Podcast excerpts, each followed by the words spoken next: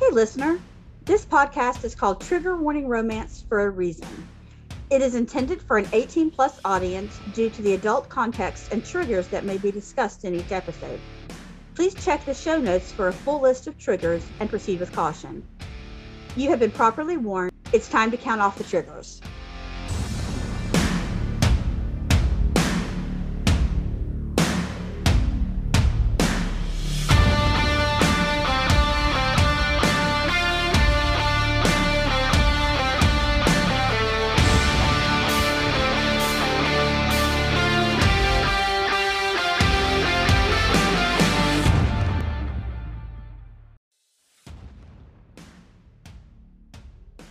Hello and welcome to Trigger Warning Romance, everybody. I'm Nat, and we have yet another guest host. Welcome back to uh, narrator extraordinaire Corvin King, who actually recorded this book and melted my brain, and now I have to look at his face. welcome to the podcast. Thank you for having me. This is I love the book. I love Santana. I adore you. This is this is great. I'm looking forward to it this was an interesting experience. oh, I, I loved the book. The book was great. You were yeah. great. It's just Thank the you. fact that I know what I know you, so it's just weird hearing those words coming out of your mouth. yeah, and those words were a lot. Those yes. words were a lot. Oh yeah, we should tell them. Uh, we are reading Heartless Heathens by Santana Knox. Well, not reading, but we're discussing. And um, it's marketed as a why choose gothic romance. Which would you agree with the that statement? Yeah, yeah, I think I think definitely why choose it um depending on what your understanding of what gothic is because yeah. it's not a it's not the most commonly used like marketing descriptor Mm-hmm. So if you have a good understanding of what that means in this context, then I agree. If you're just like a casual listener, you might be like, uh, gothic? You mean like the kids with the makeup? you know? yeah. Know. Yeah, because it was an interesting kind of political view, right, about mm-hmm. the world. And um and in general, just like a take on Notre Dame and like the Hunchback mm-hmm. of Notre Dame, but it it definitely didn't have like everything that you know. It wasn't a retelling by any means. Mm-hmm. Um, no, but it definitely had a lot of elements to it, and that was really fun because anybody who's familiar with the story could kind of like imagine the the cathedral and the bell tower. Yeah. Um, I loved the fact that Romina, the main character, was talking to the stone gargoyle. and like because the poor thing was stuck up there for 18 years all alone and she was going a little cuckoo like anybody would. So she talked to the stone gargoyle and to the crow. I think the best part is that yeah, the best part is that they weren't alive. Mm-hmm. Like you know, I mean, in the in this version, they're not actually alive. So yeah, she, yes, she is crazy. She actually is looking to them. It, it hasn't been Disneyfied. No, no. And she's. I love that she gave the the gargoyle a name. I don't remember what it was, but um. Yeah, I can't either. The gargoyle had a sense of humor. You know, she was like, mm-hmm. "Oh, blah blah." Again, uh, you know, it doesn't matter. That's so her. Yeah, it's so like you to say that. so funny. I'm just curious how, because one of the main characters' names was Corvin. Yeah. Did Santana name him after you? Um. So there's a lot of uh, a lot of teasing back and forth about that. Mm-hmm. Um, and so the the consensus is maybe. Um, essentially, like we yeah, yeah. So it, it depends on on if she feels like saying yes or not. Um, I I will say this. I will say this. Um, we have very similar hair. Mm-hmm. Uh, we have we share an uncommon name, and we both rode a you know 2015 Ducati Monster. So Yes. However, you are not covered in face tattoos. I am not covered in face tattoos yet. ah. No, my wife won't let me do that. But I, I will be will be getting double sleeves. Ooh. I Yeah. like. Yeah, I'm looking forward to. What are we getting sleeves of? That's a great question. So probably pretty nerdy. Um, I really like like the Silmarillion and uh Lord of the Rings and Mm. like dragon slaying and stuff. So I'm probably gonna get like a giant black dragon wrapping around my arm, fighting um fighting a dude, little elven guy in his like flying magic boat, wielding one of the Silmarils, fighting Ancalagon the Black. Cool. So, speaking of Lord of the Rings, there's a lot of Lord of the Rings in this book, Mhm. like a lot of references. And uh, you're gonna hate me. Um, I had to talk to Mr. Savage about all the references because I've never seen the movies. Wow. Wow. Um I'm sure we can we can get past this. Um Corvin's just gonna to- quit the podcast. we just have to we just have to fight for, you know, what what we think is worth fighting for, you know? um, yeah. So I'm not from this country, okay? And yeah, I feel like fair. I missed the Lord of the Rings kind of era because of that. Yeah. I mean, that's fair. That's fair. I was gonna make a Mordor joke, but that might be in poor taste. I mean, I don't know. You can go ahead. I probably won't even know it. I won't even know what you're talking about. Okay, the audience would be like, dude. That's where that's where all the bad guys are. Oh, well, I am from a communist country. That makes sense. Yeah. You know, that It's makes like sense. uh. If you, if you don't get the reference, and it's kind of like clubbing a baby seal, and that's in poor taste. Yeah, no, don't don't be please be nice to me. I'm a nice person, okay? It's not my fault. Well, I guess it is my fault that I haven't watched them. Um, they're just so long, Corvin. They are they are brutally long. They're agonizingly long. They're so long. It's it's if if it's not something that you're excited about, it's uh, it's a rough hoe to row or fuck. That's not how rough row to hoe. Yeah. What we don't row hoes. uh, depends on the hoe. Yeah, fair, fair. yeah, fair. Okay. But yeah, Mr. Savage sense. is a big, a big fan of the Lord of the Rings, and I think Tori is too. So the podcast as a whole is pro Lord of the Rings. It's just that I am, um, I guess, a stain upon upon this a family. stain, a stain upon this family. Yeah. I No, it. I I think you're fine. I think you're fine. It, it would be awesome to be able to make Lord of the Rings jokes with you, but I will trust that just in good time we will eventually progress to that stage of our friendship. Thank you. Thank you for having faith in me. I appreciate it. And um I'm sorry for disappointing everybody for not having watched them, but I'm not going to lie to you. I'm always very honest with you about everything on this podcast, and you deserve to know. So, what I did do though is I read this book and I listened to this book. I did both. Double dip. Yeah. I did bec- too. Yeah. Well, you should have. Yeah. I definitely listened to this book on one time speed. That was a dad trick. I'm sorry. Because I was because I was saying it out loud. So Oh, was I get it. I get it. I uh, get it. Okay. it, it was it it. was such a uh, I'm sorry guys. I actually can cut that listened to it. No, please. I it went over my head. I'm I've had a long day. It's we record at night Oh, and right. I've we've had a long Yes. day. So my brain is a Same. little Same. fried. But I listened at 1.3 speed. That's a good that's a good moderate speed. I feel like that's a decent speed. Uh I listen to most books at that speed because I'm from the Northeast. hmm I'm used to listening people speak much faster than most books are recorded. Yeah. Yeah. and I just I can't listen to it at the speed that it is recorded at for the most part.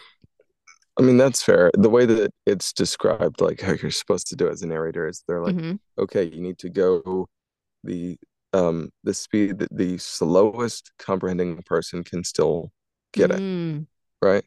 And yeah. so you kind of set it for the lowest denominator when it comes to speed, and then because they can't really slow it down without it sounding weird. You can speed it up and it sounds better fast than it does slow. Okay. So, you know, you don't want it to be like, oh yeah, good girl. You know, like well, they, someone might like that. yeah, right. Yeah, it's like an like an ent, which if you listen to Lord of the Rings, you would know that they, they talk very slow. That that's not bad. 1.3 is not bad. When people are like, yeah, I listen to your books at like three times speed, it hurts my heart. No, yeah, because you you lose all the inflection and everything at that speed. And they they'll maintain that they don't, but I'm like, dude, I I can't understand myself at that speed. I don't know. Yeah. I I don't know. The other thing that this book was a slow burn, okay? Mhm. They did not get it on until like like actual sex. They did other stuff. But like actual sex. Yeah. They didn't do anything till like 70 some percent into the book. No, it was it's interesting. Like sexuality begins early, Mm-hmm. you know, and it's like, and Sunny, I think Sunny was the first one. Yeah, Sunny, like he starts and he's ready to go pretty far. He's like, Mm-hmm. gee, I wonder if I could, you know, get my whole hand. I'm like, first of all, that's never gonna happen because that's reverse childbirth. Yeah. Um, given how big Sunny is. Yes. Second of all, that baby would probably come out via C-section because that's still too big, like even for childbirth. Like Mhm. that guy's massive. So I was like, no, no, Sunny, don't do that. And talking to characters like they're real people. Plus, she was a virgin. I know. That's why I was like, dude, calm down. Fuck. Yeah. Yeah. It was bananas. The first person who actually have sex with her though was Corvin. yes. Yes, it was. and he was so excited. He was like, hey guys, how's it going? And they're like, um, what did you do? Yeah. like, Uh, oh, nothing. I like that it completely went over his head as to why they were holding like all of them were holding off on actual penetration. Yeah. Uh because everybody who I mean you all should have read the book at this point. Why are you here if you haven't? Uh we're to spoil it. We're to spoil the whole thing because of like this is like almost like a post-apocalyptic world where the US government has been taken over by the church and so there is no more separation of church and state. Everybody is supposed to be worshiping, you know, the god of this church and you're not allowed to have any birth control you're not allowed to have an abortion. It it i like it, it was a very like you can tell that santana was writing it during or right after roe v. Wade got kind of you know dispersed. And she had feelings um which yeah. There's no there's no wondering no. uh if the author has a message in this book. Definitely. Definitely. And yeah, I mean it was it was an interesting like weird not in a weird not not in a bad way weird, but just like almost like an out of body experience reading it because I'm like this is happening right now. Yeah, yeah, it's almost like, you know, when you when you read fiction and it almost hits too close to home, Mhm. You know? It Yeah. was it was definitely it was one of those things that would have seemed much farther fetched even 2 years ago, Yeah. Yeah. You know? Like just just a couple years ago, it would have seemed like, wow, that's kind of out there. Like Mhm. no way and and then real life happens. And yeah, it's pretty easy to have feelings about it. Yeah, of course. I feel like especially as a woman I mean, Mhm. I'm I'm in in a northern, you know, blue state. So I'm not saying that it's never going to happen here, but it is much less likely. Um, yeah. but it's still just it's just weird to think about because there's this is happening all over the country. You know, anti-abortion laws are going in everywhere, and we just keep hearing about Mhm. these poor women who have to go through delivering babies that have no like chance of living and how heartbreaking that is for those poor women. It's unfair to cause suffering to to someone that that doesn't have a hope of life anyway. Yeah. You know like to force them to progress to the point that they can perceive pain they can Mhm. perceive fear all those other things when a a sad fate could have been averted um early Yeah. or at the very least minimized yes and it's healthcare right it's a lot of times yeah abortions need to happen because it's not safe for the mother, it's not safe for the baby, it's just not safe for anybody involved. And I don't know. I mean, I don't think anybody wants to hear my my little take on it, but I feel like if if you're reading this book, you're going to want to know where I stand and I stand with this book. So, yeah I think that separation of church and state should be something that is um it, it was put into place for a reason, right? So my religion is not your religion and your religion is not mine. So as long as everybody kind of follows their own road, like go ahead, right? If you don't want to get an abortion, don't. No one's making you. Um Mhm. and I feel like just birth control in general is is a human right because I mean I don't know. Did your sex class, like sex education classes, did you have only abstinence or did you have like condom and all the other stuff that was explained to you? um it was it was kind of a mix Mm, um you know you had what your church was willing to support and what your parents were willing to support and then you had, had people that were intent on making sure you knew um more of your options and then mhm, there were other people that were intent on toeing the party line of abstinence only. So you would end up getting more information but different sides would disagree on what information was acceptable or accurate or um you know something and then you you also have like the moral and ethical judgment of your community associated with each of the various things you have at your disposal. So i would say that it was definitely very very purity culture is what i could say interesting. Yeah, mine Yeah. was definitely again, I'm in New Jersey, so it was I'm not saying it was perfect because it wasn't. Um, they did talk to you about abstinence, but they also gave you all the other options. It was definitely weird because I feel like I feel like it should not be the gym teacher like giving you this this talk, right? Maybe we should have like a designated health teacher. I don't know. Um, because it was just weird Mhm. looking at my sweaty gym teacher talking to me about a condom. It was just very strange. yeah But all right and this here silicone pad goes over there and then kind of stretch it down over this and does Yeah. anybody have any questions i can go into more detail if you need it yeah, it was it's like weird. uh It's I'd be okay without it. Thanks. Yeah. But anyway, back to the book. Maybe we should talk a little bit more yeah, about I don't know book. where that voice came from either. I like that. I liked that voice. It was a fun voice to listen to. yeah. So the one question I had was was Frollo her dad? Did we ever find out? Because he said he So- was. Yeah, I don't know. I know that one, he was very old. So Mhm. even when she would have been conceived, he would have been very old. Two, he treated her like shit. And he also um he also put her in positions where she could literally die. He was planning on letting her starve to death. Mm-hmm.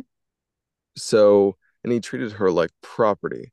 So I think maybe he felt that he had invested the requisite time and inconvenience to claim her as a child. Yeah. But I I don't know. I don't think so. Yeah.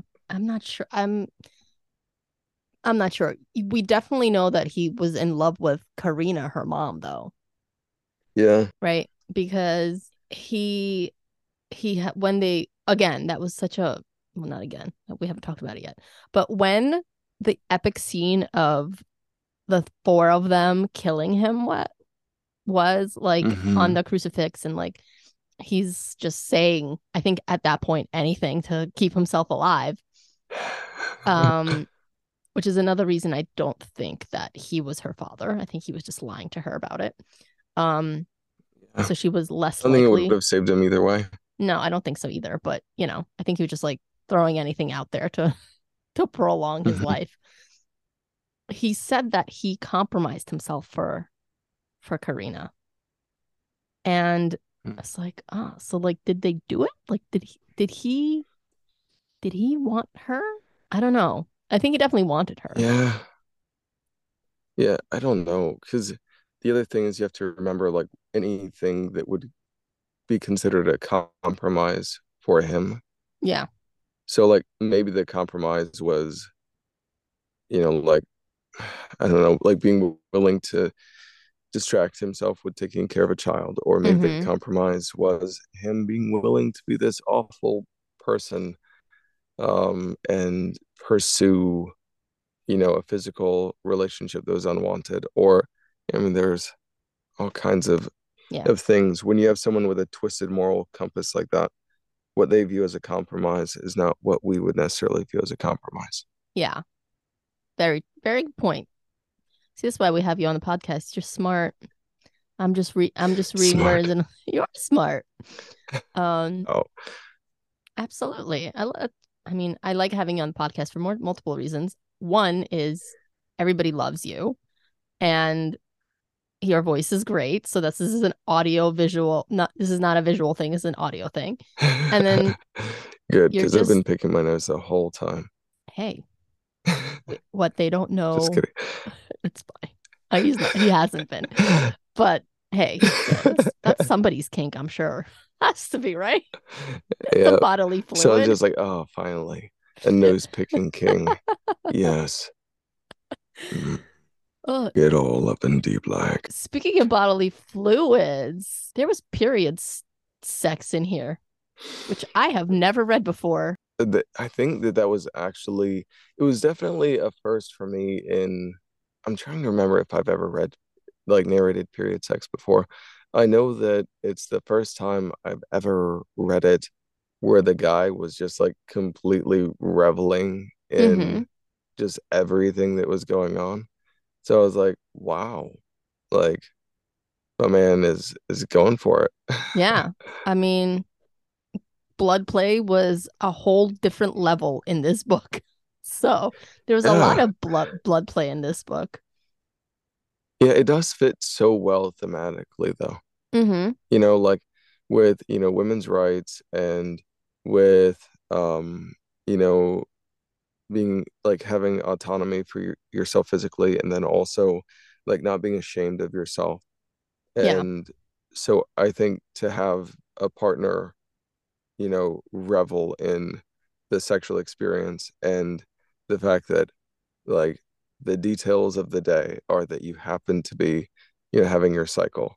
And he's just like, nice. What can we do with this? I thought that that was actually thematically brilliant. It was, and it was hot because, Yeah. like you said, he really enjoyed it.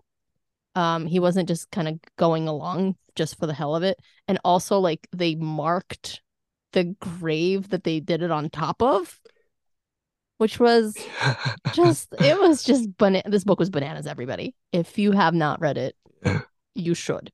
Um and i'm not the biggest fan of why choose. I think everybody knows that at this point. But i i did enjoy this book. I feel like this is the first book i understood almost like why it had to be a why choose because of the um the binding aspect right the three guys were almost like one because they had Arlen, their I guess caretaker, had who's also like part of the I guess like the satanic church, kind of like the opposition to the to the regular church, bound them to each other. Part of is not really strong enough. Part Yeah. of is not really I mean the dude is like the the like absolute grand poopah, the head Mhm. of of the whole church. Yeah, So yeah, he was like the the yeah. but he bound the the three guys together with this like ritual that s- almost like sewed them together into one soul. So, and then she ended up doing the ri- ritual at the very end to bind herself to the three of them as well. So there's a little bit of magic in this book, which was fun. Yeah, I was like when I was first reading the book, I was like, so is this whole supernatural thing like actually going to be an element? Because like, hmm you know, you've got books where there's like ritualistic elements and stuff like that, but it's more about the fact that there are these people pursuing this ritual than it is about the fact that there's an actual connection to other forces, Yes. you know? And so like, because you can have, you know, you can have a mystery or whatever, and there's a satanic cult, and you got to stop the satanic cult. First of all, first time the satanic cult has ever been the good guy. I enjoyed that. Yes. Um, but the other thing is like, it's not like, oh, we have to stop the satanic cult because they're gonna murder people for no reason. No, they actually have a connection to other powers, which is really cool. It's it actually ends up being, you know, a tangible and important plot point. hmm Like uh, the the world building in this book was really fun to read because there was like the the school and then there was like almost that other world that they went to when they went like to that underground shops and Mhm. um like the bartering system and everything like that and the symbolism of her having that knife on her at all times was fun because uh, I don't remember who I think it was Corvin who gave her the knife, right? Yeah, Yeah, Corvin was the knife guy. he was the knife guy.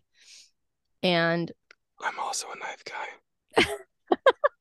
I think we've gotten our answer, guys. I think the character was based on Corvin.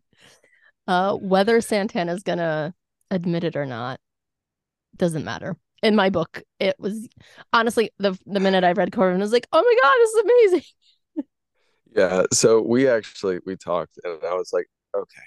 So because I use the term finger thunder, right? Mm, To describe what it's like when someone's like typing on a keyboard live. mhm, mhm. That like characteristic like you know. And Yeah. um so I, I imagine that probably sounded weird. Um but uh that that like finger thunder and Santana was like, "Oh my God, I'm taking that." And I was like, "Okay, you can have that if you officially admit that that Corvin is me." And she's like, "Ah, deal." I was like, "Okay, finger thunder is yours." So now she can use finger thunder however she wants. So we have a we have like a under the table acknowledgement that is uh, yeah, it's totally me. That's awesome. I'm very happy for you. Congratulations. You've you've made it in the book world. right? In a cool book too. It's not like, yes, I, you know, I wrote you in my book. It's not very well written and no one's ever gonna read it, but here you go. No, No, it's like, and it, and it was a badass I, uh, character. I put you in this book and he's like awesome, rides a motorcycle. Yeah, He's really hot. Mhm. Yeah, fucks like a stallion. Uh, is that okay? I'm like, yeah, that's fine. Yeah, and he's got a little bit of a mental problem, but that's okay. That's okay. We can work through it. Yeah. Yeah, right. Yeah, not just that, like the the way that like mental stuff is dealt with in this book, I actually really liked because it doesn't normalize it in the way that it's like, yeah, see, it's no problem. It's like, Mhm. no, no, you know, mental stuff very much affects your life and affects your pursuit of whatever you're doing in the story because it does. But at Mhm. the same time, it doesn't invalidate this person as a character. It doesn't sideline them as a character. You know, it's something Yeah. that impacts their relationships and it impacts them, but they work through it and they still develop these awesome, meaningful connections throughout the book. So Yeah. I really like that. I also really liked that Romina wasn't just like a fix all, you know? Because a lot of mm-hmm. times when we read these kinds of stories where let's just say the the hero has like PTSD or he has some sort of issue and he can never like sleep with a woman like actual not like fuck but like actually sleep with a woman right? Because he has night terrors but he magically sleeps with this lady and his night terrors go away out of nowhere and she's just the cure all right? A lot of Mhm. times that happens. Um i think that happened in i mean it happened in a lot of books but the first time i remember kind of reading it was in 50 shades of gray because Yeah.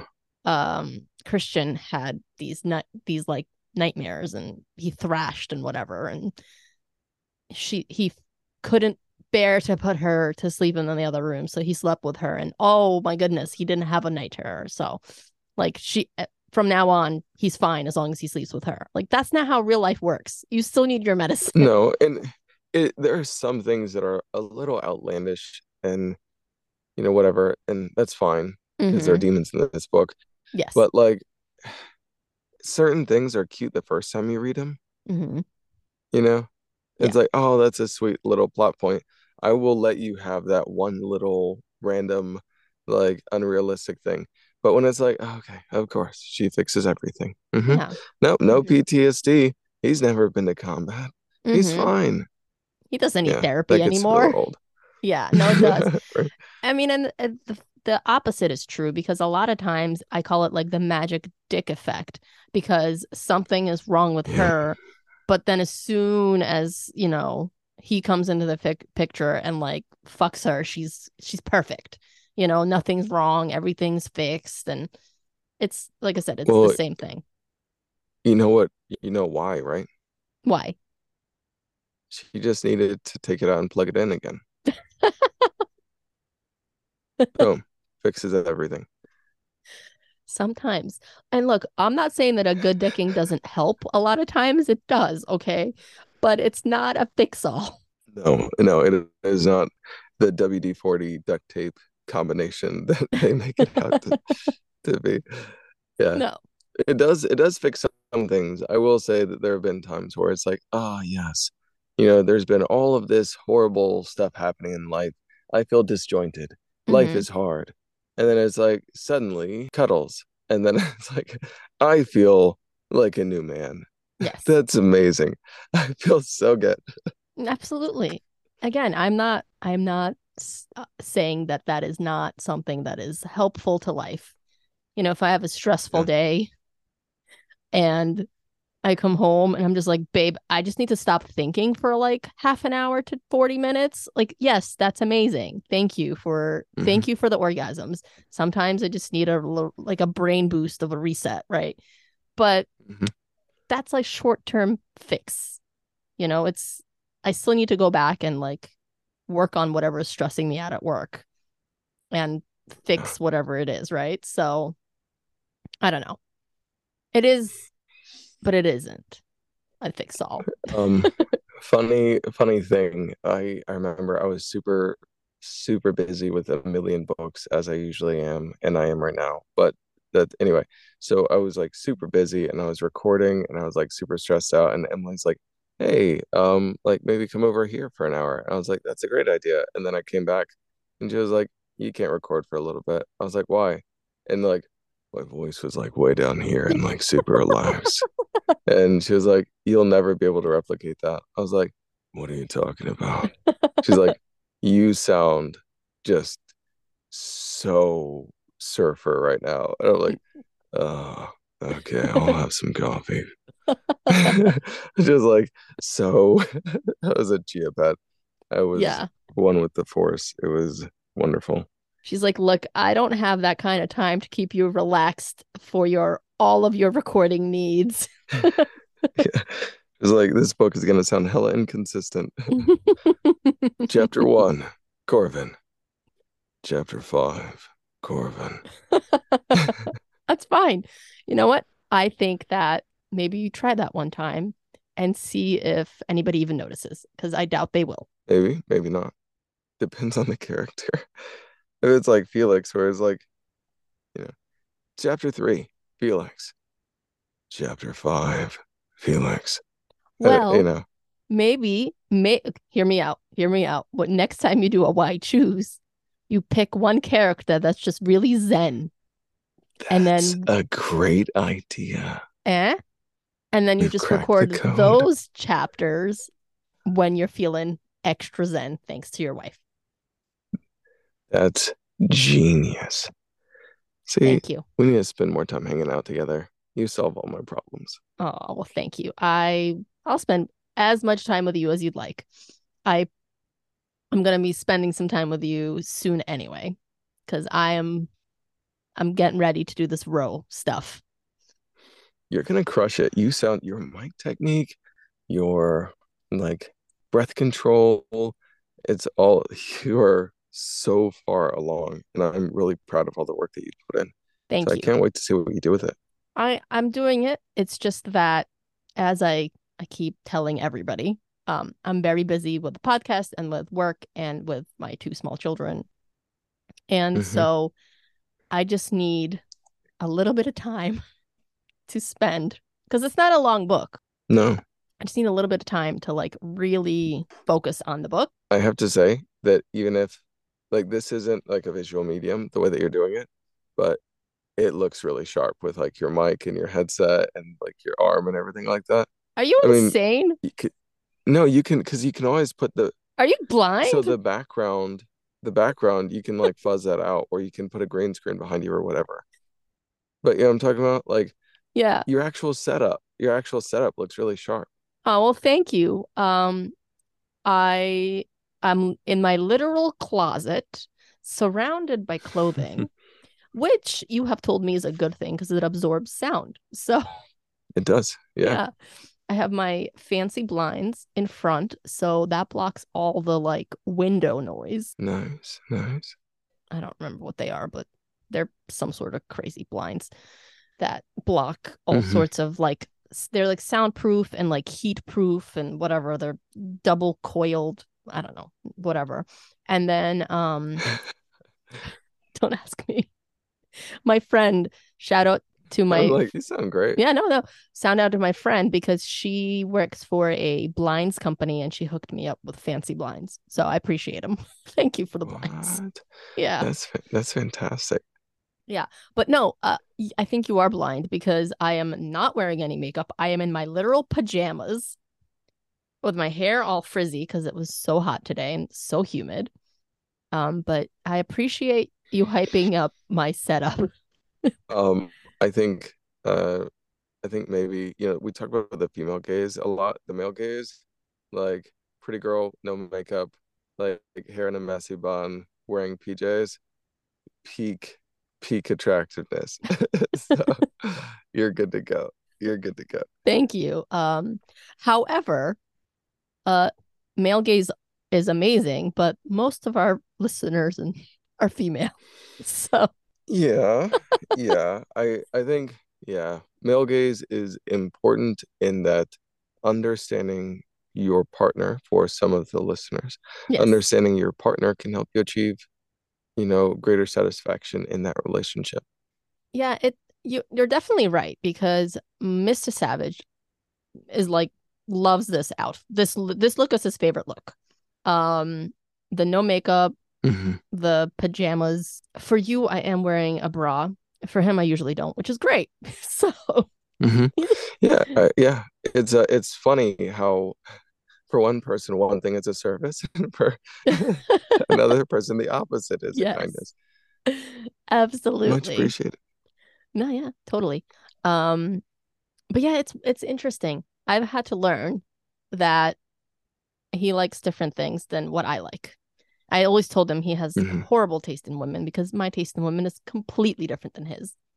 So, It's hilarious. I I think uh, like when you're a guy, you appreciate when your truck just came back from the car wash and it's got like a new coat of wax and everything Mhm. and it looks shiny and put together and you're like, man, I've got a nice truck. But there's something to be said about your truck completely covered in mud, you know, with like your your cooler in the back and you know a bunch of deer uh or fish depending on depending on the audience. Um, but you know, there's something to be said about something mid-stride in life mhm. and appreciating how it looks when the evidence of life is everywhere. And I think that that's part of what's so attractive about, you know, like your no makeup, messy bun, you know, pajamas. It's like you are mid-life and I love it because I love life with you, you know? Yeah. And so I think that maybe that's part of where our appreciation comes from. That's a very interesting kind of view. I've never looked at it that way. So, yeah, I could I could definitely see that. Um, I'd have to I'll have to ask him why he likes it because like I said, I, he not that he doesn't appreciate when I get all made up. It's just that honestly, I don't think he notices. Like he he Hmm. he's just he's oblivious. you know, unless I put on like a crazy amount of makeup and then he hates it. He hates when I put on too much makeup. I feel like it's a common guy thing. I notice more than most, Mm-hmm. but um, and I'm definitely I'm definitely still a guy. I do identify as a guy, but like I'm also in, like demi pan. Like I'm not I'm not like your average guy, Mm-hmm. and I am a hopeless romantic and everything. So like, uh, I I don't know if I count, but I notice I notice all the little things. I'm like, oh, those are new earrings. Did you retint your hair? It looks nice. Wow. You know, like your nails. They look great. Yeah, no, everybody's different. And like I said, I definitely feel appreciated. It's just I'm also very oblivious to things. So like I get it, you know. I feel like we all have to be a little bit more cognizant of our partners and what they do to for us. And everybody has their own like I, I don't know I don't want to say love language because that's like propaganda, I think, but everybody has their own way of appreciating. And we have gotten way off topic as per usual on this podcast. Well, we can we can dig through it and No, pick it's out the okay. nuggets of gold.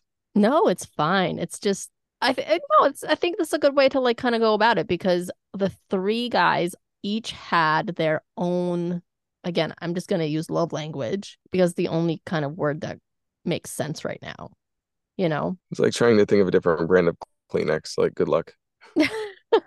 yeah, right? Like Sunny, he was definitely supposed to be like the most imposing, scary, kind of almost evil, right? But I think overall, and and you know, Felix was definitely the like golden retriever, if that would not that that would, but like if we're gonna classify him as anything, because he was like the nicest, and he Mhm. was supposed to be like the kind of the safe go- the safe one, right? Because Corvin was Yeah. unstable and and we and and Sunny was evil. And uh, I mean, that's fair. It's like, you know, Felix is like, hey, you doing okay? You need a hot pocket or something? Yeah. And Corvin's like, yeah, maybe don't touch my fucking hot pocket. Mm-hmm. And like Sunny's over there, like, when she goes for the hot pocket, you think she'd stab me with a knife? It's like, um, first of all, why are you cutting a hot pocket with a knife? And he's like, I don't know, a man can dream, right? yeah. Like they're just they're all like, Can you can, can you guys just pay attention to my hot pocket? That's what she wants. exactly. She's like, um, I would like to keep it in the microwave as long as I want, and I decide when it's hot enough. Mm-hmm. That was fun. Like I love that she could keep up with all of them. I was just thinking, I was thinking back to like when it's like she's like staggering from one room to another. yeah, like a drunk, but she's Yeah. like just drunk on orgasms. Yeah, she's on a bar crawl. Like dudes. She's on a dick crawl. That's exactly what it is. Yeah. I was just chuckling at the mental image the first time I read it. It was funny. Yeah, it was funny. This was a funny book for being as dark as it was. There was a lot of mm-hmm. elements of humor. Like I said from the beginning, when she was like alone talking to a statue very realistically. And then the I loved the and it, I guess it wasn't funny, but it was funny to me when her and she was me she was talking to Risa for the first time and Risa declared that she was her friend. And so because Romina was kept away for 18 years, she had absolutely no context of like really what a friend is versus what a lover is. So she just tries to finger Risa because because she thinks that's what friends do. It's And- downright charitable. Yeah, and Risa's like, "Whoa, whoa, whoa! What? We're not that close. Like, we don't like each other like that." And then she had to explain to her, like, "There's." I love how Risa definitely took her under her wing because she was like, "Wait, are these guys Yeah. doing that to you? Like, because that's not okay." And she went in and made sure that she had consent, even though Yeah. Romina had absolutely no idea what consent was. Yeah, and it was interesting how there was like an assumption of non-consent when because you know she's she was in this very vulnerable space. And so Mhm. for Risa to to be like, oh wait, this has been happening. Because Mhm. like mentally her development, sexually at least, not, you know, not in her mental capacity, but like sexual understanding, it was Mhm. definitely not what we picture of in, you know, a consenting age adult. Yeah. Like because she hadn't really been exposed to really anything. So like for her to be like, oh my God, she's so innocent. She doesn't know these guys are totally taking advantage of her, blah, blah, blah, blah, Mhm. blah. And she's like, no, this is great. I like this. Like, No. Yeah. and you know, she she didn't understand consent. She didn't understand a lot of things, but she had formed opinions already. Yes. I mean, because if you come to think of it as a, it makes sense. Not not like not her not knowing, but it makes sense that if she doesn't know and then somebody is making her feel good, right? Because they weren't doing Mhm. anything she didn't like. She liked it. Mhm. She didn't, and but she did know that it was technically maybe wrong, which made her like it even more. Um, Yeah. but yeah, like if someone's making you feel good and then somebody's else is saying, well, you do like tell them you don't want this and and you're like, wait, no, but that feels great. I I I want more of it. You know, Yeah, it makes please. Yes, sense. yes, please. Your brain wants more of it. I would like to progress to the next level. Thank you. Yeah. It was a very interesting social experiment of a book almost. Like what would happen if you took a person and you gave them only channel 13 PBS? That's the only channel she could watch. So like just Mr. Rod- Rogers on repeat. Like what would happen to that person if you let them into the wild? If you reintroduce them to Skinamax. Oh my gosh. Yeah. Their brain will explode. I mean, her brain kind of did explode in a good way. Yeah, it's like a pilgrim eating a Skittle or whatever. hmm You go from like hardtack to a Skittle. You're just gonna die. Probably, yeah. I mean, her getting drunk, which is how they discover her in the first place, because she didn't know what getting drunk was. and she just read, you know, hard seltzer and how she's supposed to know that that's alcohol, right? She's just like, Yeah. oh, the soft. She's like, I wonder if soft seltzer comes in like a bag instead of like a can, maybe, where, you know, in a sense is just like so much. hard seltzer tastes like nothing almost you know tastes like whatever fruit Mhm. flavor they put in it it doesn't taste like alcohol so it i just it was genius although i don't know how manly hard seltzer is so i'm not sure why they had it like i don't envision them drinking I don't know. It's probably for Felix. probably It's probably for Felix. Felix is just like, yeah, I mean, this is fine. It tastes good, Mhm. but is it supposed to threaten my masculinity? No, it's fucking delicious. Either that or knowing Santana, Santana would have had Sunny drink it. And it'd be like, I dare you. I dare you to challenge him. Like, like Lord of the Rings and hard seltzer. You want to fight about it? yeah and, like, co- um, and i have face tattoos yeah, exactly. It's like, oh, fuck. Maybe not. yeah and i'm a giant because he was sup- I'm a, i'm a giant I'm a giant with the Witch King of Angmar tattooed on my side. And I, he did get her um Romina's name tattooed on his I think his throat eventually, right? Which was I thought was super um adorable. I honestly can't remember. I think he did because he was hiding it from detail. I think he was hiding it from the other two because like they asked him, "Oh, is that new ink?"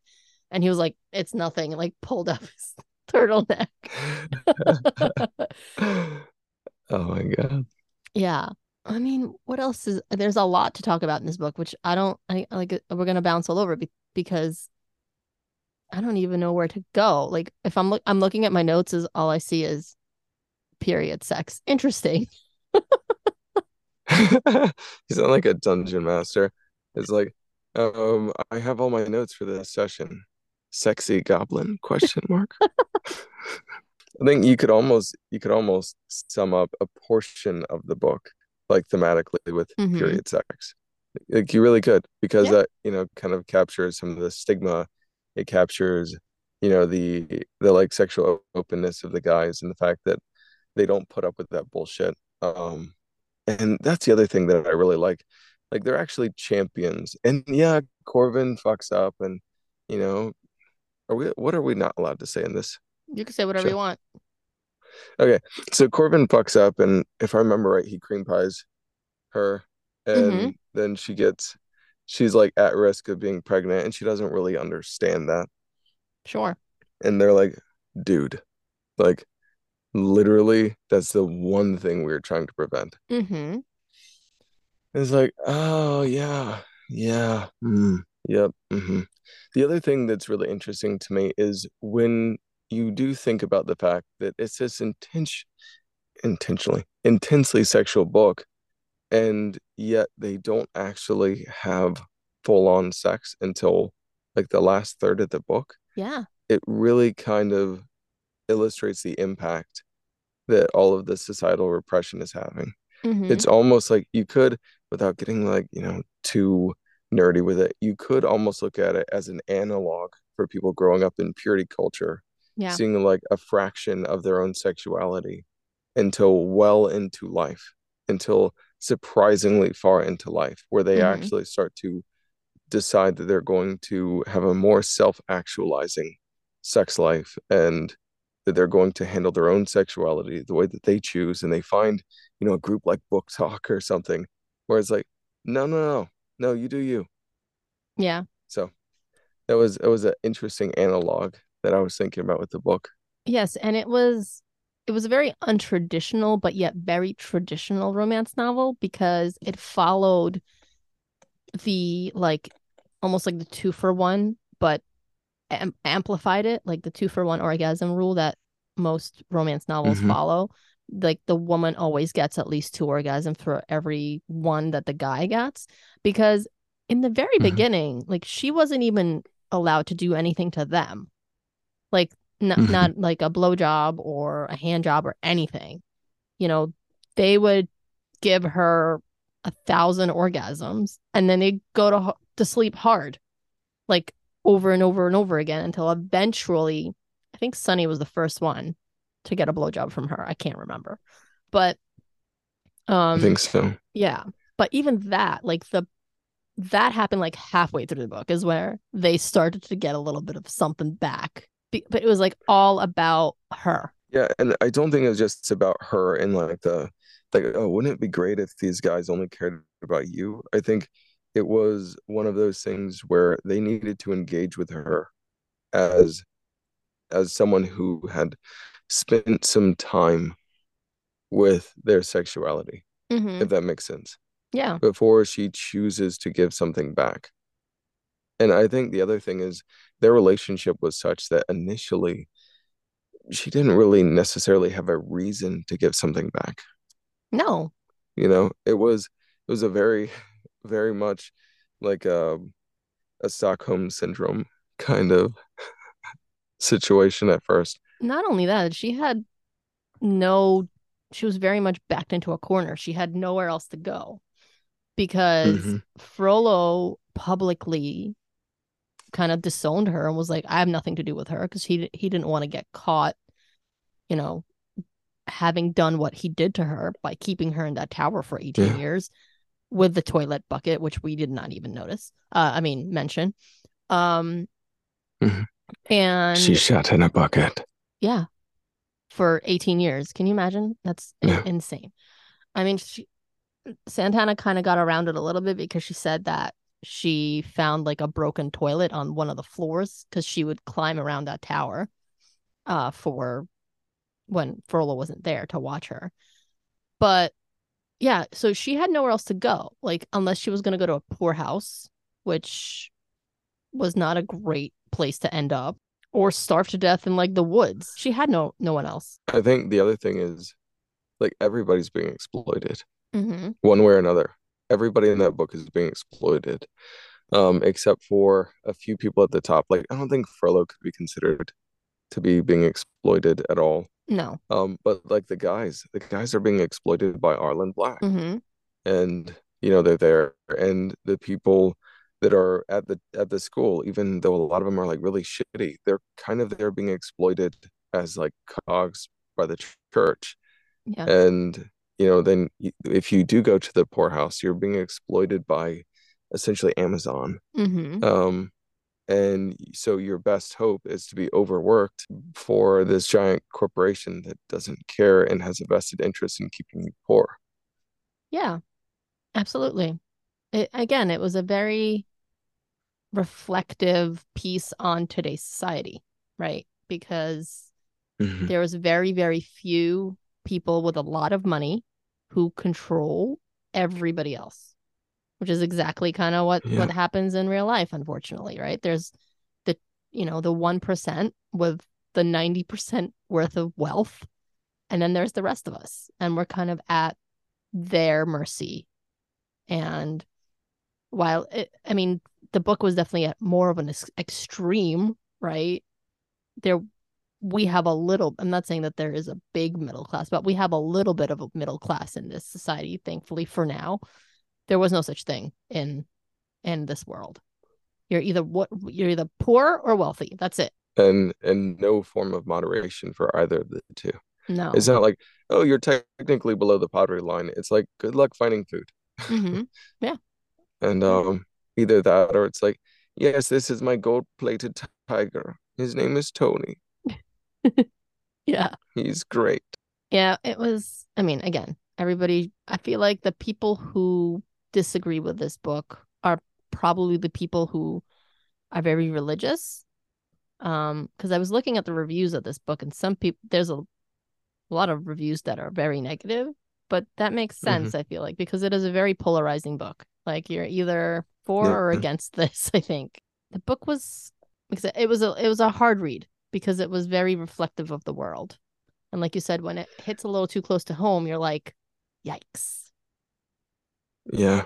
Yeah, I think I think maybe part of where people get frustrated is if you're not looking for non-con, hmm then it's hard to know how to feel in the first engagements that they have sexually in the book. Because she really doesn't have a frame of reference for that kind of experience. hmm And so, you know, you're like, is this okay? Is this non-con? Is she being preyed upon? Is this, you know, and I don't think that the guys, the guys aren't trying to get their rocks off. Kind of like what you said. I think maybe this is part of, um, part of why Santana didn't have the guys get off initially. You know, I can only kind of guess, but one of the things that it served to do is it made me not question their motives. Hmm you may question what they do and go like yeah that's that's a lot. That you know that's that's aggressive. That's you know whatever. Um you know like maybe maybe she wasn't prepared to give consent in that situation or you know she wasn't ready to consent because she didn't know what she was consenting to Yeah. but you're never going to go like they're doing that because they're trying to get off hmm Yeah. I I get it. I love me some non-con. We've talked about this before, so I was perfectly fine with it. I actually didn't necessarily, for me, I think it was more of a dub con situation yeah Yeah. because she never, well, she said no, but Sunny knew she wasn't really saying no. That's why he made her have that safe word of safe Mhm. word. yeah Um, yeah So to me, it was more dubcon because she was enjoying it. She just didn't know that she could say no to them. They never told her that she could say no. Actually, Sunny said the opposite. She, he said, You can never say no to me. yeah you can't say no but you can use your safe word hmm because I think what it was is he's like, you will jump to no before you mean it. Yeah. So, like, I will help you get out of your comfort zone and I'll give you the ability to stop this whenever you want. But it's not going to be with a word that you jump to before you mean it. hmm So, which I, I, you know, a lawyer's gonna eat you alive Well. if you do that in real life. But in a book, you know, I like the sentiment. You know, we talk about we talk about dubcon and non-con and stuff, and there's no such thing as dubcon in real life, No, absolutely not. right? There's there's not, but there is in a book when you can know somehow magically that it's going to work out, and you can know somehow magically what's going on in someone's head and what they really want and all that stuff, and you're fated mates or whatever it is. Yeah. Um, but I, yeah, I like that. And I think that maybe that's where some of the negativity comes from. There are people who are looking at this and they don't have the experience in reading dark romance and other things to understand that dubcon is a thing hmm because it is very useful for exploring. I mean, one, it, it can be hot if it's written a certain way, but beyond just that, it can be very useful for exploring your relationship with consent, hmm you know? So, Yeah. No, that's very well said. And this is definitely not a beginner dark romance. Like this is an advanced dark romance. I would never have Yes. start I would never start somebody with this, you know? Yeah. Um but yeah, like you said, there's definitely no such thing as dubcon in real life.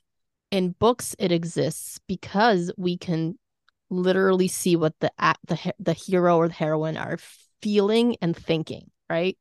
What they are saying and what they are thinking are com- can be completely two different things, right? And what they're mm-hmm. almost like that cliche of like what the body wants versus what the mind wants, like that's dubcon. And true non-con to make like a sexy non-con is very hard to do. Like, you know, Mhm. if if your goal is to make non-con like a like a sexy thing in a book to make the the reader feel a certain way, you have to be a very very skilled writer to make that happen. yeah. Dubcon, on the other hand, can definitely be hot because again, you can you can read that the the hero the hero heroine is actually enjoying it in spite of not wanting to, or saying that they don't want Yeah. to. And yeah, the other thing is like, why are they saying no? hmm Because that matters so much in the book. It's like, I'm in love with Hector. It's like, you don't love Hector. You feel that you have to marry Hector. She's like, Yeah. no, we can't do this. Ah. And he's like, yes, I knew you want this. You practically begged me for it. It's like, yeah. but Hector. And it's like, fuck Hector. And then, you know, like, like, sorry if anyone listening is named Hector. Um, I don't know where I was going with that. Sorry. no, I, I get it. No, like I said, I get it. it I mean, it, the dubcon conversation is an interesting conversation to have because, like you said, there's just so many reasons for it and why it's on the page. And like with everything, you have to write it well, right? If you write anything poorly, it's gonna suck. So, and it's not gonna do what you want it to do. But if you write it well, it's gonna work on so many different levels for your story and for the reader. So I think like Santana did a great job with Dubcon here. Yeah, she does she does a wonderful job because I think with anything done poorly, you can achieve ick, Mm-hmm. and she doesn't ever achieve ick, and she's dealing with some pretty pretty advanced level, uh, like you know postgraduate level dark romance concepts. Yeah. And you get the Which premise cool. of the premise of the three of them going at it at the same time. Well, I just say the four of them going at it at the same time. Yeah. Because there's a you know, you at the very end there that you get a couple of scenes where it's just all of them in a pile. I, I had to draw myself a little diagram. I'm like, where is everybody? Mhm. Where is all those? Are all these accounted for? Mhm. Like someone's gonna get stabbed. Yeah. And someone who doesn't want to get stabbed is going to get stabbed because the only one who wants to get Right. stabbed is Sunny. Yeah, that's true. Sunny is just like, do you think she'd use that knife on me? It's like, dude, get Yeah. help. do you know? Do you think there's going to be a second book? Do you know if there's going to be a follow up? Um, I don't know. I don't know. I would definitely be open to narrating it Yeah. if if there's a follow-up. If it's in the same universe, I would be very surprised if she didn't want me to narrate it Yeah. uh, with the same characters. I mean, yeah. My only thought about that is because the whole point of the book is to bring down the church and kind of like restore the US to a more neutral level. And Mhm. that doesn't happen at the end of this book. They are working towards it, but it doesn't happen. no, I have to wonder if part of that, you know, we can spend all this time questioning why someone wrote something a certain way. I have to wonder if part of that is because there is this frustration, there is this unresolved nature about our current situation. Mhm. There is this sense of like almost hopelessness and a roar of defiance that is kind of building among certain groups. So I have to wonder if maybe leaving some of it unresolved, if it is left unresolved, is because we are in a situation where it is not fucking resolved. Mhm. Yeah. You know, so if it's a commentary, then maybe resolving that, it's gonna be kind of like 1984. At the end of 1984, no one's happy. Mhm. It was all pointless. It was hopeless. The individual is powerless. yeah. After all, it's gone too far. Yeah. And like that can kind of serve the the idea. So maybe that's what she's doing. Maybe she's serving the idea by allowing that unresolved situation to continue. Possibly. Yeah. Because there's definitely a, a happily ever after for our characters, right? They all, well, Sunny marries Romina and then they go to, is it Ireland? They go to a different country at the end and then all of them get married. Um, Mhm. Because we've kind of spip, skipped over a lot of it, but Romina ends up being Arlen Black's granddaughter, so she inherits everything. But the only way to kind of like well, the the stipulations he kind of made was that she has to marry Sunny because Sunny is the one that he raised from like a baby, and he's the one who's gonna take over this satanic church that Arlen read. I'm not read, ran. So he wanted like a blood connection to the person who is running the church. Um and actually I actually thought when when we found out that Arlen died before meeting um Romina, I I thought that Mhm. he lied about his death. I thought he was just kind of like luring them back to the house to meet her because they kept they kept kind of like pushing the meeting off because they didn't want him meeting her. So I was like very nervous when they got to that house. I was like he's gonna step out of the. yeah. It was like the boogeyman. I was like, where is he coming out of? Well, yeah, because he is he is so very evil. Like, does Mhm. he stand in opposition to, you know, the other powers that are also evil? Yeah. Is he evil himself? Most definitely. Yeah. Well, it's almost like that. Like, why did he like? You had to question why he wanted to topple the church that had all the power. Is it because he wanted to have all the power? Right?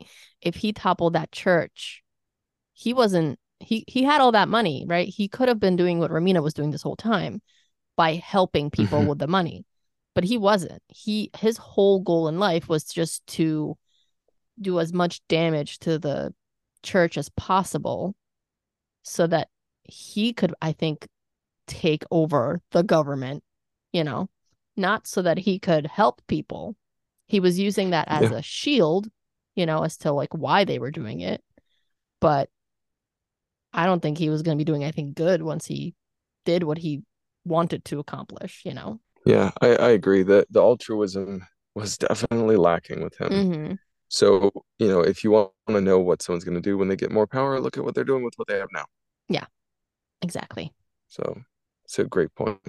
Yeah but yeah no that's why i'm curious i'm curious i'm gonna have to uh be like yo santana all right are we gonna finish what we started here Have you had her on? i have not i'd love to Yeah, she'd probably be down. Santana's super cool. she is super I cool really like Santana. i'm gonna have to i, I have a, a bunch of people that i'm i'd like to have on the podcast um it's just logically and and kind of like with equipment wise i have i have to like make sure that my microphone goes out to this person and i get it back on time to so in order to like schedule things i might need to buy another set of um headphones and another like traveling microphone because i i send a microphone out to people when i'm recording with them so that it's better. I didn't get a mic. oh please you have a mic I do. I do. you have a better microphone and a better set setup than I do. So, um, you are a built-in guest host. because I can Yeah. literally call you and be like, "Hey, do you have a minute?" Cuz I do. Yeah, it's like, I mean, yeah. Yeah. I will. I am always. I'm always down to BS with you. I yeah, I love talking to you. And like I said, you're you always have such kind of profound and interesting things to say. Not only because you do this as a living and you read romance novels as a living, but because of your like you're a guy, you just bring a different perspective, right? Mhm. You think of things that I do not think of just because of my the way my brain works, you know, and my life experiences. Everybody brings something different to the table. So, Yeah.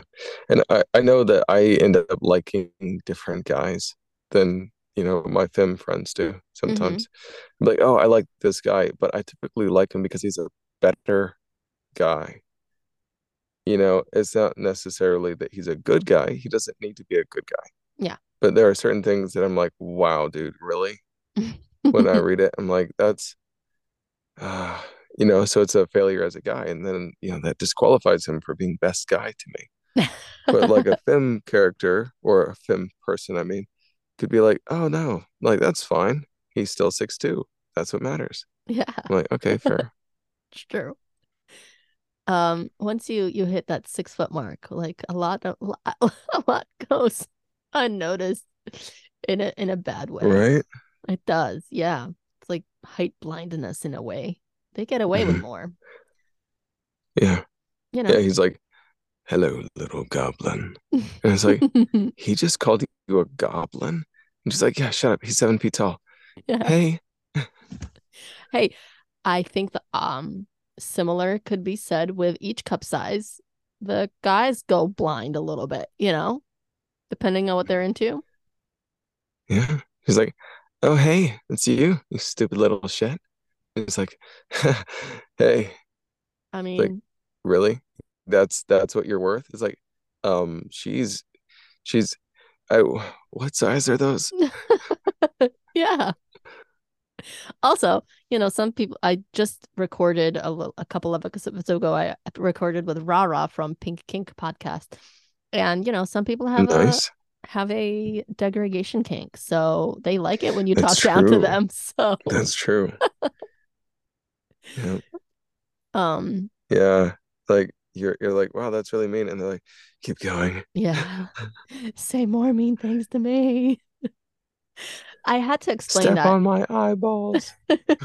I had to explain that to my husband because he um he doesn't read ro- dark romance. I guess he kind of Mhm. vicariously does because I explain a lot of it to him. Like, like if Tori's not around or if I have no one to talk to about my books, I'm like, babe, I gotta talk to you about this book. Right. So I have to let it out. yeah, he thinks that like dark romance means degradation and and that women like it when you talk like when you degrade them and you talk shit about them or and you say like mean things to them. And I guess in a in a way kind of because most women I've I've talked about this on the podcast.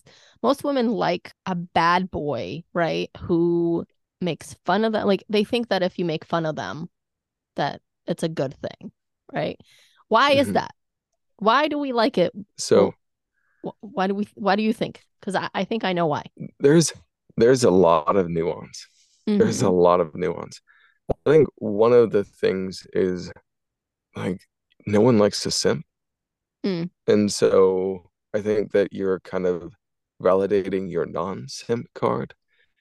But the other thing is like delivery is super important, you know? Yeah. So it's like, oh, did you like that? It's like that no one like I don't know. Like that's not the delivery.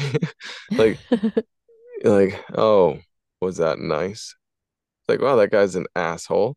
You know? Yeah. Like, but if you deliver it like, oh, did you like that? It's like there's there's a, a way that you deliver something. And like even delivering degradation, it's the same kind of thing. Like if someone's like, oh, you're a filthy little slut. And it's like, ouch, that was mean. yeah.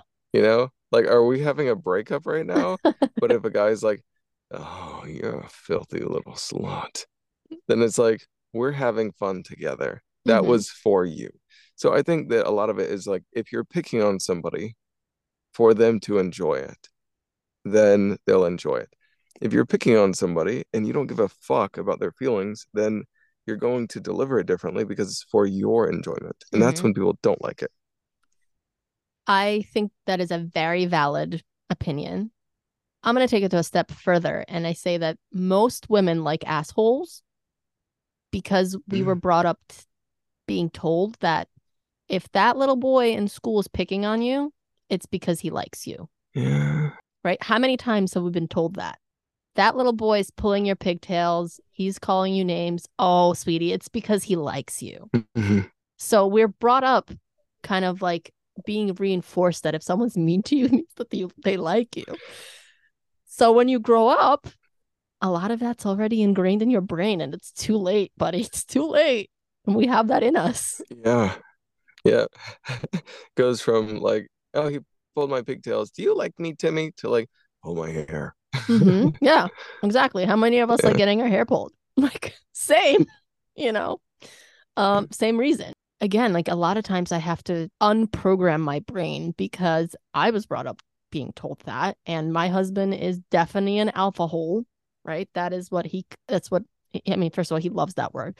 Um, but secondly, like that's just what his classification is. He's a very like funny, sarcastic, but very mean person. like outwardly. He's not an actual mean mean person but like outwardly he is. He was brought up that way. He's brought up with two other two brothers two older brothers and he had to fight his battles. To survive. yeah. Um and i was definitely attracted to the fact that he was an asshole because i was brought up that way. So whenever he's nice to me i have to stop and think and be like why is he being so nice? You know like and it's like because we are married and i love you you idiot like of course i'm nice to you right but i have to almost right? reprogram myself Yeah. and find myself constantly be like what why are you nice what do you want why are you doing this and he's like we've been married for how many years now like hmm um Yeah. I'm not I'm not one of those guys that's like mean to my wife. I'm not Mhm. really a mean person. I'm really good at like violence, but I'm not someone who enjoys doing it to people.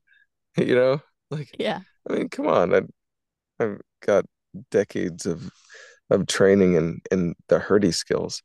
So technical term. But I don't like hurting people. But like with my wife, I'm like I don't know, I'm definitely nicer. I've never been I've never been one to pick on her. I had to kind of learn that because her family's big on picking on each other. So Mm, she actually would pick more initially. yeah So like I had to learn how to express in that love language. yeah yeah hey we all have to learn each other's each other's buttons and and what Yeah. to push and what not to push so She does she does really like the protectedness though. Of course Like I, I remember I came to visit her in high school one time back when we were um kind of just getting going. We hadn't officially started dating yet, but we were like clearly, you know, kind of interested in each other. And I remember some guy ran over and slapped her butt. Mm, And I was like, mm. what? Mm. I was like, you don't do that ever again. And she was like, it's okay. They do it all the time. I was like, not anymore. Not anymore. You're worth more than that. Like he's he's an asshole and an idiot, and he doesn't get to treat you like that. I was like, okay, you're done. Don't make me come back. They're like, um, oh, okay. Like, cool. I will fuck you up. They're like, and that was that was done. a real life book boyfriend i love it i love it And she she likes it. She giggles. There was a there was a van that pulled up next to um there was a van that pulled up next to her car late at night. And she was walking and it was like one of those super creepy unmarked looking yeah yeah vans and it was like there were like all these other places to park and it was like right next to her car. It was like wow, red flags everywhere. Like my crime junkie is going off in my head. She's like, okay, well, I'm gonna climb in through the other side. But she said that she saw that and just started laughing because she was like, I just, I like, there's a morbid part of me that wanted to see just how badly you would fuck them up if they actually tried to kidnap me. Because like it's not even just me. Like my friends are like the most terrifying people literally on the planet. Mhm. They're all like CIA paramilitary. Some of them just straight up make people's body temperatures significantly colder as a living. You know, like that's yeah. like that's their whole thing. It's like I I take you down to room temperature. That's my whole job. Um and uh like so and they're all in like speed dial. And so it's like d the degree of like fucked you would be. So my wife is just walking, she sees a creepy van parked and just starts cackling the whole way to her car. she starts running to the van. Try it, Yeah. bitch. Yeah. It was hilarious. And She called me afterwards. She was like, So anyway, there's this creepy van next to the car. And I'm like, Why are you laughing? And she's like, Everything's fine. So there's this creepy van next to the car. And I was just thinking, like, she wakes up in a good mood after watching me kill everybody in her dreams. That's amazing. I love it. Yeah. See, you belong on this podcast. we love us I, a I jealous, love your possessive. podcast. Oh, thanks. And we love you. So thank you for being on the podcast. Thank you for coming back. I'm having a great time. Yeah, I'm having a fun. I always have a fun conversation with you. So thank you for Yeah. for speaking with me. Is there anything else you want to say about this book? I mean, you spent probably more time with this book than I. w- I wouldn't say anybody because I'm sure Santana spent more time with it, but almost than anybody else. Yeah. She had to polish all the words individually. I Mm, got to say them in sentences. yeah. Um, but yeah, like it was it was really interesting getting to do this this project. The production side hit some like hangups and stuff, like where there was there was a bit of friction with the production company Mm, for a little bit, and then you know Santana kind of came in and we had to work around because I wanted to do the book, and you know there was some miscommunication with the production company, and then they were like mm, oh, okay. And then we ended up making it happen. I made some stuff happen on my end. Santana made stuff happen on her end. And like we were able to get me on the project, which was great. Um, but uh, initially there was some friction and we overcame that because we both really wanted me to do the project. awesome. Um, that was really cool. It was really cool to overcome those initial hurdles. Um, and then Santana, the love Santana has shown for like my part in the project made this immensely satisfying. Well, you did an When amazing you job. when you work with an author, thank you. I tried really hard.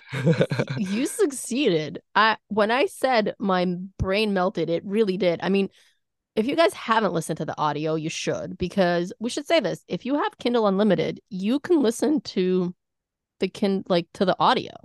Did you know this, Corvin? No. Yeah, if you have Kindle Unlimited, which most romance readers do because we just consume romance at such a high pace that it, it just makes sense to have a almost a subscription kind of situation. I Yeah, I did have a KU. Yeah, I mean, I didn't I didn't pay for it. Like I downloaded the KU right to read. And then you go and you can for zero dollars download the Audible because it's part of the KU. Wow. Yeah. Well, you're welcome, everybody. Yep. So Yeah. you just have to make sure that you download the book, like the the Kindle version first, because that way it knows that you have KU. You know, I don't know. Um, and then the best part is you can kind of go back and forth, and it um, you can either listen and read at the same time, or like me, I did both. Like I, I read a little bit, and then if I was driving, um, I would listen, and it I, I like it because it like knows where you stop, like synced. It's amazing. But Mhm. but yeah, you did an a you I mean the the female narrator was really great too, but it opens up with you saying that insane line about saying God one more time between their legs and Yeah. um it was I'll I'll put it in here. You call out God's name one more time while I'm between your legs. Even he won't be able to save you, little lamb. Yeah. Um that's uh, done. That's it. Like that do, do you need anything else, guys? Like go listen to it now. uh yeah, so it Did I mean, come through all right? That was an amazing. Yes. Don't Yay. you worry. Good. Um, no, you always sound great. I think you're I, I understand why you're like this, but you always sound great. Don't worry about it. yeah. But yeah, the the auto audio was incredible. Even at 1.3 speed. yeah, it's like um when when people are like, yeah, I listened to your your work and they'll like play it for me back and it's like chapter one. I'm like, good girl. Like, oh no. I'm like, come on. At least slow it down so it's like, good girl. Like I feel like the rumbles bleed together if you go too fast. oh yeah. I work Mhm. for those rumbles. Yeah, yeah. I mean, that's half the reason to listen is to get like the, you know, the tingly feelings.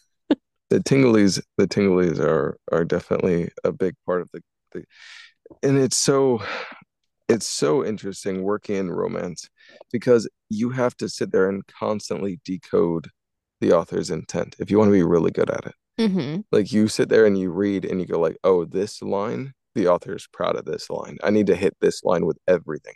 Yeah. You can't hit every line with everything because then it all bleeds together.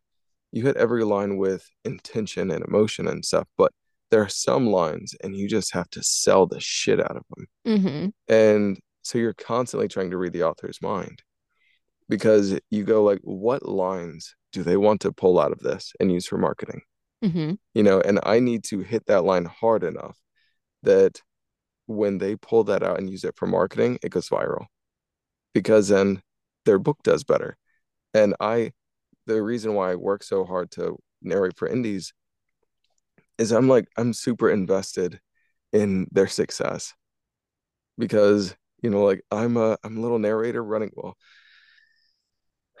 um, I'm, I'm a very busy narrator, but I'm running around, you know, like kind of doing my own thing. But all of my friends are authors. Mm-hmm. You know, I mean, yeah, I've got I've got narrator buddies, and that's great. But like for every narrator friend I have, I have three author friends. And Yeah. so I've fallen in love with the journey from, you know, first book through, you know, first bestseller listing. And so I, I've fallen in love with that and I want to be part of it because no one cares like authors and readers care. Yeah. You know?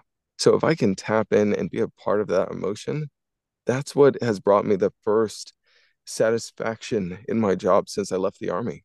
I left the army and you know, like you've got a hundred people calling you sir, and then you leave and it's like no one gives a fuck. Mm-hmm. Like, and then all of a sudden, and it's not that no one cares about you, it's that no one cares about your job. Yeah. You know, you're just doing a job. But when you get to be a narrator, you get to, you know, work in the reader space, there's so much passion. Yeah. And so getting to be part of that, man, I don't know.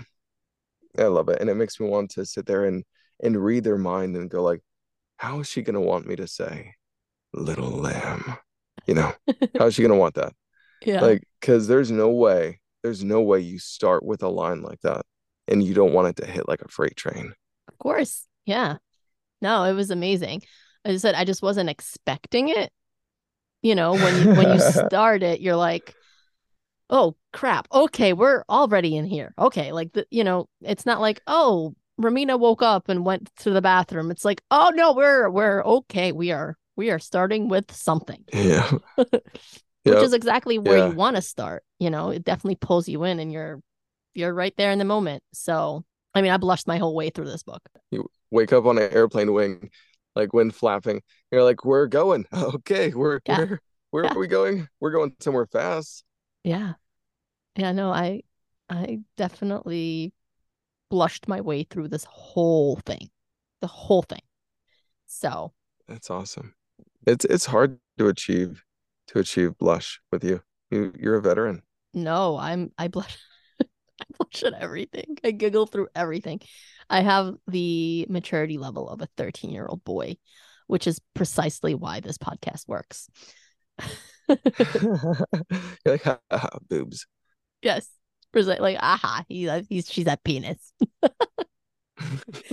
it's yeah i mean you did a great job and I, it definitely shows that you're passionate and that you really care so i think that that's meant you know that that says it all right there really, really glad.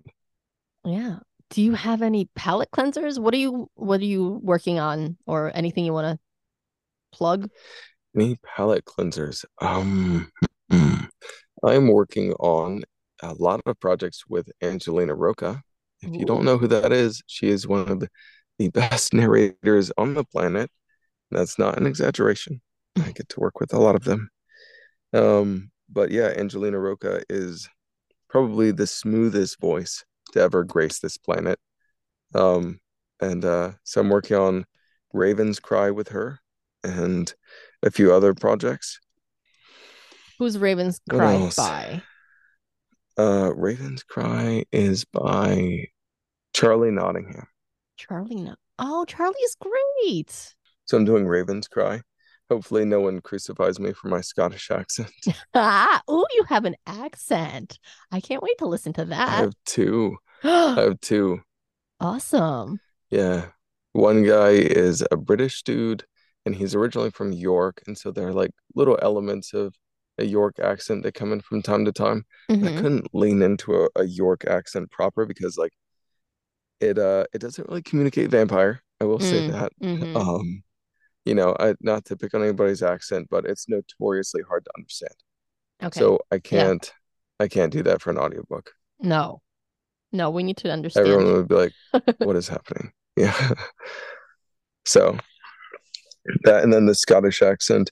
And it's it's a bit Scots Irish, really, because he's not from Scotland. He's from another plane that Mhm. has like a lot of uh a lot of like I guess Pictish but also Celtic influence. Mhm. And so you've got that. So he's kind of like he speaks like Irish Gaelic Mhm. sometimes, but he's described as having like a borderline Scottish accent. So I had to kind of play with it and find find like his accent. What's that book about? Um, that one's actually really fun. So you've got it's a not a Why Choose proper at this point. You've got two people and you have there's a bit of a mystery. So you've got you've got um Graham and he's like a Scottish dude that's Fey. He's like Mhm. vaguely Scottish, Ooh. but he's Fey. And then you have Ezra, and Ezra is a sexy British vampire type. Mm. And so you've got Graham, and he's um like the best friend, shared trauma bond, that whole Mhm, thing. mhm, mhm. And it's kind of evolving into this romantic relationship with uh Ezra being the guy that kind of sweeps um sweeps her off her feet initially.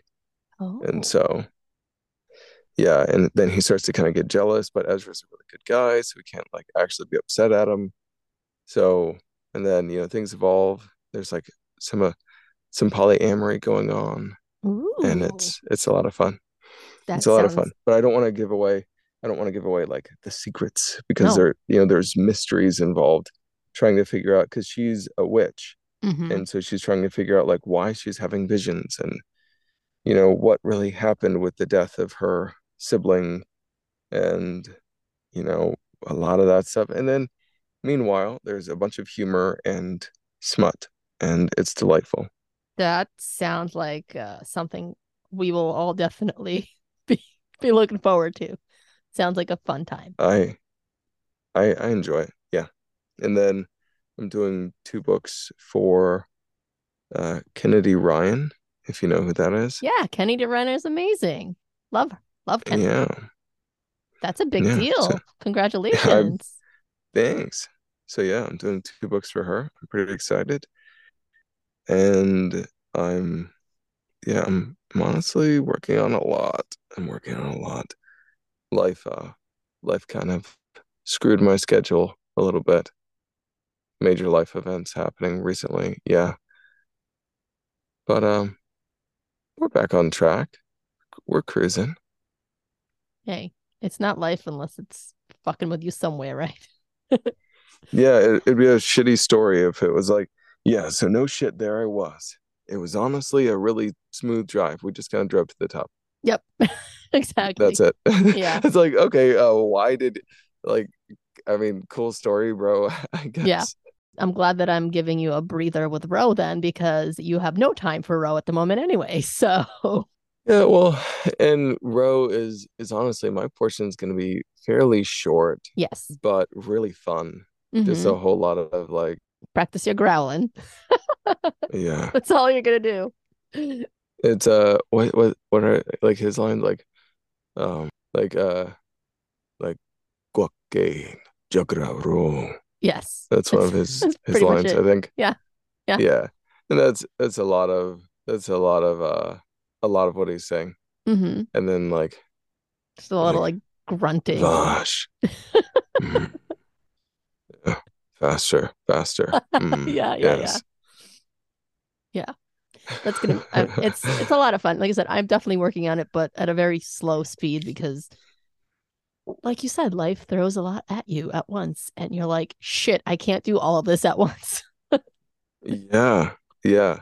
I mean, it's like, yes, do I want to get to the like primal Tarzan retelling non-con breeding primal kink that is this book? Yes. Yes. Yes, I think we all want that. Yes. However, I also need to sleep sometimes. Yes. Like this morning, I gave my wife a cup of coffee at 6:30 in the morning, and then I went to bed. Yeah, you you stay up so late. That's insane. That's Yeah, it's it's a bit much. Yeah. See, in my case, I have like what I call my my job job, which pays the bills. So hmm I have to do I have to do that job before I do anything else. And um Yeah. as much as I'd love to just stop that and like you said, read a primal Neanderthal non-con book um into a microphone, I'd love to do that, but that's not gonna pay me, you know? Yeah. And and then um I'm I have podcast duties. And thankfully Dylan is nice enough to like not give me a deadline. So I take my time with it. Yeah, Dylan is amazing and I love her writing and I love how kind and understanding she is as a person. Yes, I'm a huge fan. me too. I'm a huge Everybody fan. Go read Row because it's amazing. And if you have read Row and you have not listened to Corvin's and my episode, that's in season one. Go back and listen to that. We had a great time Yeah, that talking one's about it. fun. That And we have a little snick sneak peek of the audio at the very end of that episode. So Yeah, and that was now the audio, the actual audio is going to be way better than that. yes, yes, that was just like my a little addition piece. yes. Um, yeah. but anyway, my palette cleanser is that I am reading something that one of my lovely Trigger Tribe um members, I don't know if she wants to be named, so I'm not going to name her. Um, recommended me a book, and it's called The Pucking Wrong Number by. have you? Are you going to do that book? Um, no, but I'm friends with the narrator. Oh, okay. I was gonna say I don't even know if it's on audio. I'm reading it. It's coming out. Is it? Yeah, she's really good. She's in there with Troy Durant. Okay.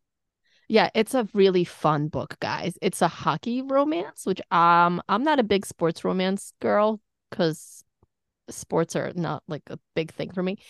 But there there's so much jealous possessive in this, and the and then the hero is absolutely unhinged and just does crazy things to to get the girl, which we all love on on trigger warning romance. So I'm not gonna again, I don't just like you, I'm not gonna spoil it, but um one of you recommended me this book and I'm absolutely loving it. So thank you.